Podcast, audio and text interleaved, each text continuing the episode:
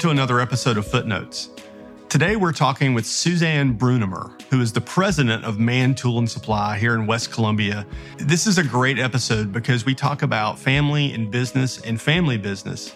We also talk about how she's managed to have a business that thrives in a world of big box stores and sort of impersonal service. She does it different, and I can't wait for you to hear more next on Footnotes. Well, Suzanne, thank you for having us here at Mann Tool and Supply. We're Susan Brunnemer, who's the president of Mann Tool and Supply here in West Columbia. And we're actually sitting in one of your classrooms that I think we'll talk about in a little bit. But why don't we just start sort of at the beginning? You're a, a multi generational company. We are. Um, how did you get to where you are now? Just through a progression of uh, career changes within the same company. So uh, I started counting parts uh, before I was, you know, old enough to draw a paycheck. And um, I started drawing a paycheck when I was 15. Wow. I think minimum wage then was around 313 an hour. yeah. Okay. So um, in the interim, uh, I worked summers and holidays while I was in school. I went to USC to be a, a, um, a band director. Hmm. And uh, I still continued to work my summers and holidays. After a couple years, I just realized that uh, education was not my was not my calling, at least not at that time. And uh, I, I, came back into the business. I ended up finishing my first degree at Midlands Tech and uh, coming in here full time. And uh, that was around 1992 desktop computers had just become a thing. I really got my start in desktop publishing, producing flyers and promotions uh, for the store. Uh, and usually that next generation is is kind of tasked with technology. So some other things that rolled up under my um, responsibilities, IT, um, implementing whatever you know ERP softwares we wanted to go with. Uh, still on on the marketing side. Back then, we used newspaper, a little bit of radio, a little bit of TV. So, all the traditional marketing tools through the um, through the '90s and all. Um, basically, I just did what needed to be done. I think that's kind of what kind of what happens in a small business, even uh, even if it's not a family business. But my dad and my uncle just kind of allowed me to find my way, find um, kind of my place here. There's nothing here I have not done. There's no role I haven't filled, with the exception of fixing tools. Nobody wants me in the in the repair shop, so I'm pretty good at demolition, but I'm definitely not good at uh, putting things back together. So, um, in 2012. Um, a series of sad events. Um, my uncle that worked in the business passed away, and my dad decided, hey, let's get you know, let's get prepared for the future. Mm-hmm. So um, in 2012, I became the president um, and the majority stockholder. My dad stayed on, and um, I just continued to be the primary decision maker with him kind of tapering off. He never really retired, but uh, he passed away in 2018. He was in the store the day before he, you know, the day before he died, and we worked side by side every day for, you know, 30 plus years. What generation are you in the business? I'm the third generation.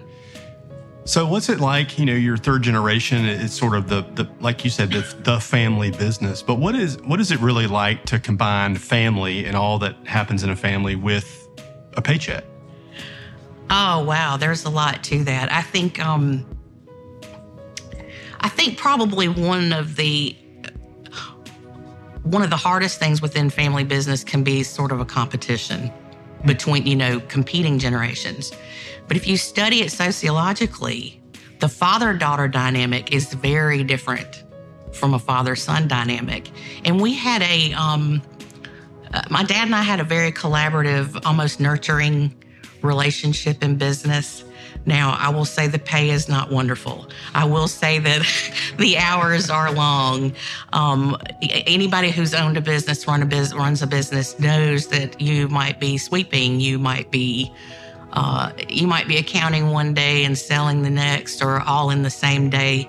Um, so the wearing of many hats, I think, is a little more intense in a small family business, but um, the dynamic has been great for me. I still have a cousin who works in the business, and my husband works with me.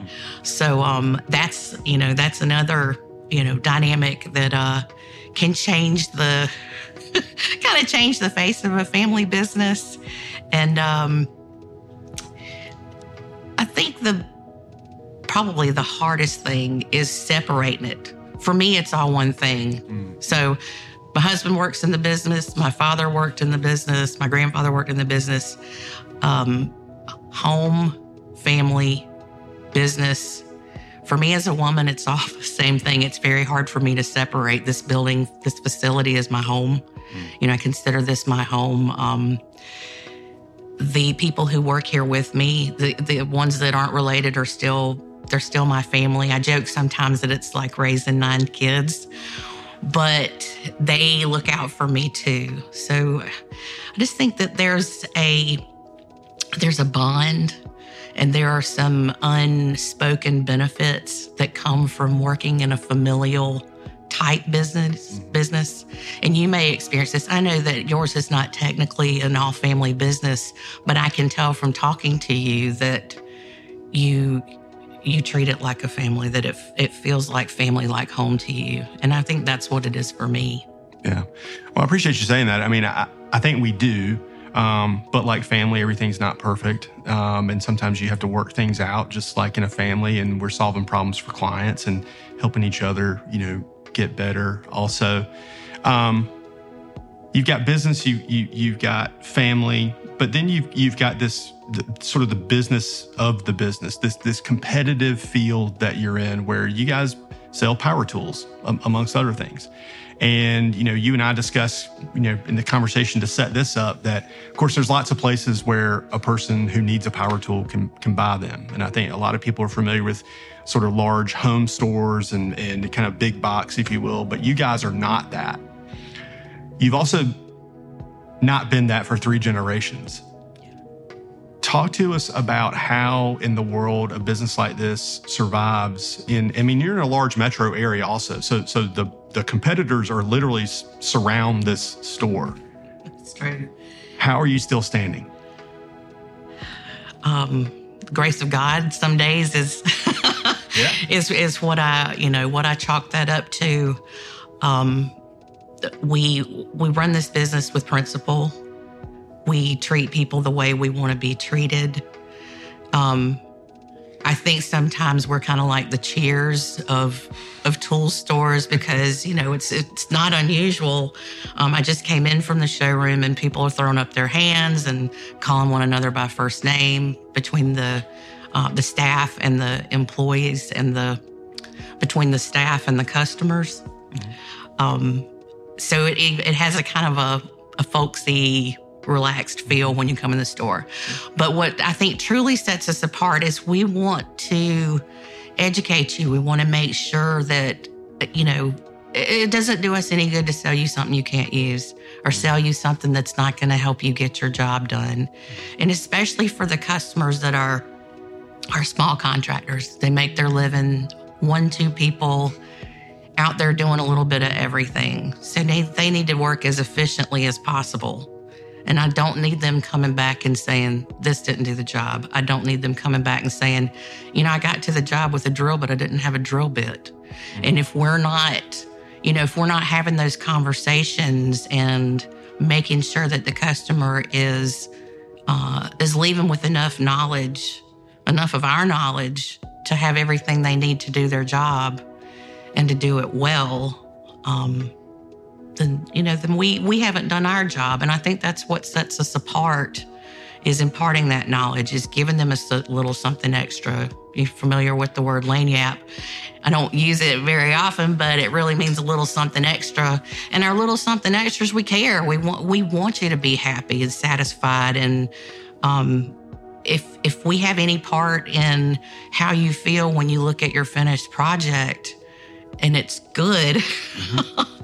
then that's. I mean, I really think that's the, the best outcome uh, for us as a as a distributor is to is to have some impact beyond just putting just putting a tool in your hands.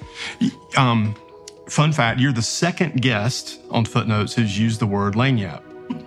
Uh, the first time it was used was Emile DeFelice, uh, who um, started Soda City Market, uh, among other things. He he used that word, and he explained it almost the same way that you did, where it is sort of that unexpected extra that um, is nice. You know, that people say, "Oh, I, I, I certainly wasn't expecting it," but not only did I get something from it, but it, it makes me remember that experience and and put a, a higher value than just the the dollars and cents. Um, I will say, and not not to be a skeptic, Suzanne, but a lot of a lot of companies are saying that. You're saying it, and you guys are doing some things. But but talk to us a little more about who sort of your people are. Who who are the customers that come into a store like this, knowing that there are other ways to acquire these tools? Well, I, we serve we serve multiple markets um, from the general contractor down through hobbyists, and we call our hobbyists professional hobbyists, okay. serious hobbyists. Yeah. Um, you don't necessarily need the grade of of equipment and uh, even hand tools that we sell, but you might want it. Um, it uh, goes back to that thing of satisfaction. And you buy something cheap in your kitchen, it's no different than buying something cheap for your for your garage or your shop. So that professional hobbyist, professional do-it-yourselfer, small subcontractors who really need a wide array of products to to to get their jobs done because they may be fabricating, installing, repairing, renovating, all of those things kind of in one job. And we want to be able to uh, supply that person with as many things, you know, get them as close to a solution as they can possibly get under one roof. I think that's really our bread and butter. And then um, we have a very strong relationship inside the institutional. We love serving um, the carpentry and building trades programs in our public schools and in the Department of Corrections. So you can kind of see where it, it runs the gamut, and you may have somebody doing the same thing in their garage as somebody else is doing out on the job site, as somebody is doing in a classroom. And we want to just prepare them all as well as we possibly can to, to do what they do. So that's a good transition. And even though you know we video this this podcast, if you're listening um, just just to the audio, you're not going to be able to see this, but we are sitting in a classroom. Yes, you, have built a classroom here at at your store. Um, talk to us about the classroom. Why did you do it? And what how has that helped you guys build more of a community? Well, that's um, the community aspect is certain some, certainly something that we wanted to foster. When we moved in this building in 2001, we were already hosting two uh, local interest clubs. One of them is the Columbia Woodworkers, and the other is the Palmetto Woodturners. In our previous facility, we didn't really have a dedicated space for people to people to meet or for us to bring in a demonstrator or that sort of thing. We just kind of had to make do with the space that we had inside the store. So when we got here, we knew that was one thing that we wanted to provide was a dedicated space for the Columbia Woodworkers to be able to bring in their demonstrators and serve their membership um, by fostering woodworking in the community. And the Palmetto Woodturners, the same thing in turning um, to be able to bring in, uh, and these folks bring in regional, national, and uh, even international demonstrators to really promote their craft in our community. So that's one piece of that community. But we also wanted to be able to do something kind of from the inside out. So we started bringing in instructors. It started out very simply. Now we have uh, for people on staff that can teach, we bring in outside instructors uh, and it's really just about bringing in people and getting them, you know, getting them started. Our most popular classes to this day continue to be on the beginner level. So we're bringing in people who are maybe brand new to tools, brand new to um, woodworking or crafting, building, making, uh, whatever term you want to put on that. And uh, some of those folks get so excited, so turned on that, you know, they end up with a lifelong hobby. Mm. Um, some people consider it very therapeutic. Some people treat it like a date night. Um, those are all things that we're very proud and excited to provide those opportunities inside the community and to be able to you know still be greeting somebody 10 years down the road that that started their passion in our classroom I mean, what more could you what more could you want than to have that that ongoing long term conversation uh, for somebody who who found something they were they were that interested in to to still be doing it years later. Well, and to not to put words in your mouth, but to listen to you describe why you have the classroom and what it what it means to Mann Tool. It does seem like you're growing your family. You talked about kind of this work family that you have, but now you've grown this family in the community. But I think one thing that I find is really interesting is like you said, these are for beginners. I think people might go a place like this and think, well, if I'm not a pro or, you know, I don't have a, a wood shop full of tools, like why would I ever go in there? But I think you've, it seems like a smart business decision also. Well, it can, you know, frankly be a lead generator. Um, and we do try to um, include the prof- professional as well as the beginner um, so that they can kind of take it to the next level because you know once you start once you start doing anything and i don't care if it's fishing i don't care if it's wood turning you know whatever it may be there's going to come a point to where this boat is not enough to meet my needs yeah.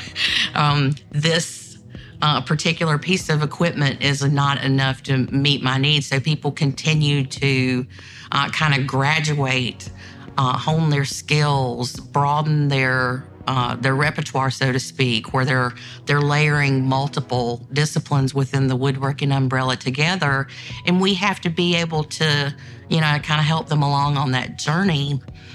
And for the, you know, for the professional, I, find that our I, I hear our staff talking to people all the time who are working, who are earning a living out in the community, building and making.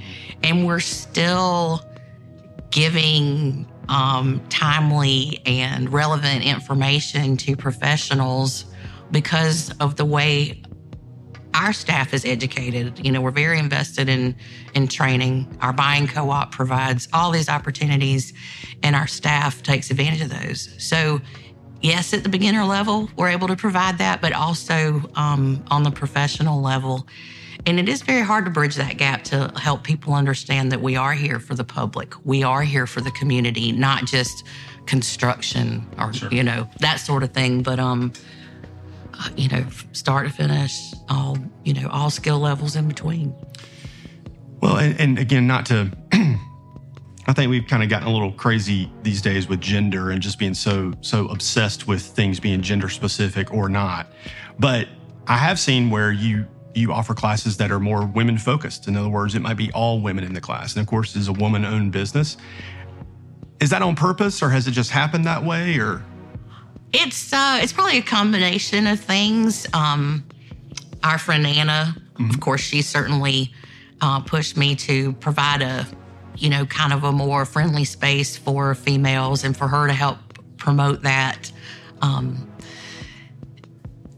it's probably both. I, I, t- I take so much for granted because I've always known how to read a tape measure. I've always known how to put a saw blade on a saw. You know, these are things that I don't necessarily think about. So I take a lot of encouragement from other women in business in our community, other women in business through my industry, which is 90% 90% male so you know you want to talk about uh you know, a, a male dominated industry, it, and I was brought up that way. So I'll joke with people. I say I was socialized as a man. so sometimes it's kind of harder for me to relate and to to bring about uh, these opportunities for women to come in and um, to have a place where they feel welcome. To have because I don't necessarily think about that way because I have always worked I've always been one, you know, one woman with nine male coworkers, and you know, part of that ten percent in the the power tool uh, and fastener industry that's uh, that's women. So it's it's grown out of a lot of things, and part of it's my personal growth hmm. to find ways to um, to promote women oriented events in the community, to promote women in trades um, and there's so much attention on this right now on social media, on the media in general, uh, in the media in general, that uh, um, we know we know better than to to ignore that. And there are so many women makers just in Columbia. I mean, it's just really amazing. So it only makes sense that we try to um, to try to help foster that, to try to help women uh, make that leap, to gain their confidence, to you know, because confidence is probably the biggest thing. Walking into this classroom, even for me to this day, is intimidating. I didn't grow up making.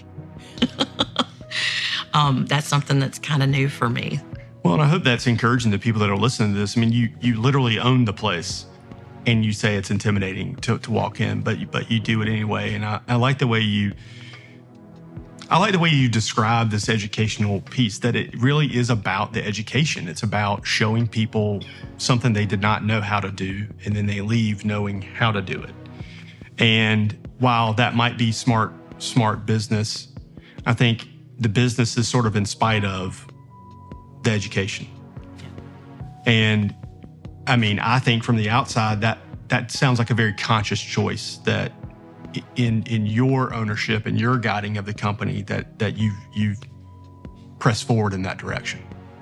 Absolutely, because we, um, from a business standpoint, it's not a separate operation with a separate name uh, or anything like that, but we do kind of treat it that way, hmm. and we try to we try to make it as easy as possible for people to have access. Um, whether it be access to the equipment, whether it's ADA related access, just to make sure that as many people as possible are able to, you know, to come in and have this experience. What what is it about? I mean, not to get overly philosophical, but what is it about making something that lights people up? What do you think that is? Oh gosh, it's that, you know, you start with this clunk of wood.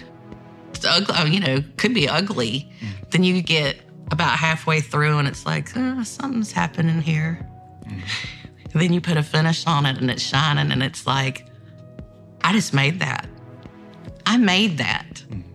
Um, it's the it's the same thing um, if you bake a cake or you paint your bathroom or you know everybody has a first time for everything. You know, we don't all come into this world knowing um, or even being comfortable trying things, but it's that end result. That is all it is. It is that satisfaction that comes with going, these two hands, this mind, and a little bit of stuff turned out something beautiful. That that's really yeah. I was hoping you'd say something like that.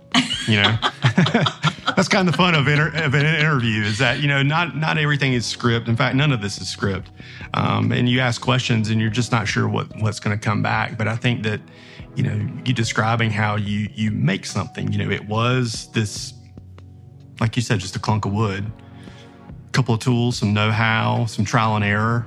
You know, and all of a sudden it's just transformed into something not only that's beautiful but also useful you know, and, and I think the pride that comes with that, I think it helps to build confidence. Uh, my slight editorial is I think there is a, just a crisis of confidence in general in our society. You know, we're, we're so um, unconfident in a lot of areas. And I, as much as I want to chase that rabbit, I'm not going to do that. But um, Suzanne, how do people, so I hope that people are listening to this and they're intrigued by this story. How do they find out about classes? How do they find out about Mann Tool? What's the what's the best place for them to to kind of walk in the door, so to speak? Well, you know, ideally we want them to walk in the front door. Okay. I mean, there is that. you know, we try to prepare a shock and awe um, mm-hmm. effect when you walk in the door from a visual standpoint, and just kind of like light, color, and power tools. You know, it's, it's pretty awesome. But um, the easiest way to find us now is online. Okay. We have a website. It's mantools.com. And on that page, um, you can see our products. You can see our class offering. You can register. Um, and there's a lot of history on there. So in the About Us section, it kind of tells our, you know, tells our story about who we are. But, but yeah, our website's probably the the easiest first step. And we hope that that experience makes you want to know more because, like I say, ideally, uh, you need to just come see it. Great. Well, thank you so much for allowing us to film here. Uh, this is a neat and, and just visually interesting place. And thanks for just sharing this story. I hope a lot of people listen to it and that they're inspired by it. And I, and I hope that they'll sign up for classes and just come and check you guys out over here in West Columbia. Well, I sure appreciate you coming in, John. All right. Thank you. Thank you.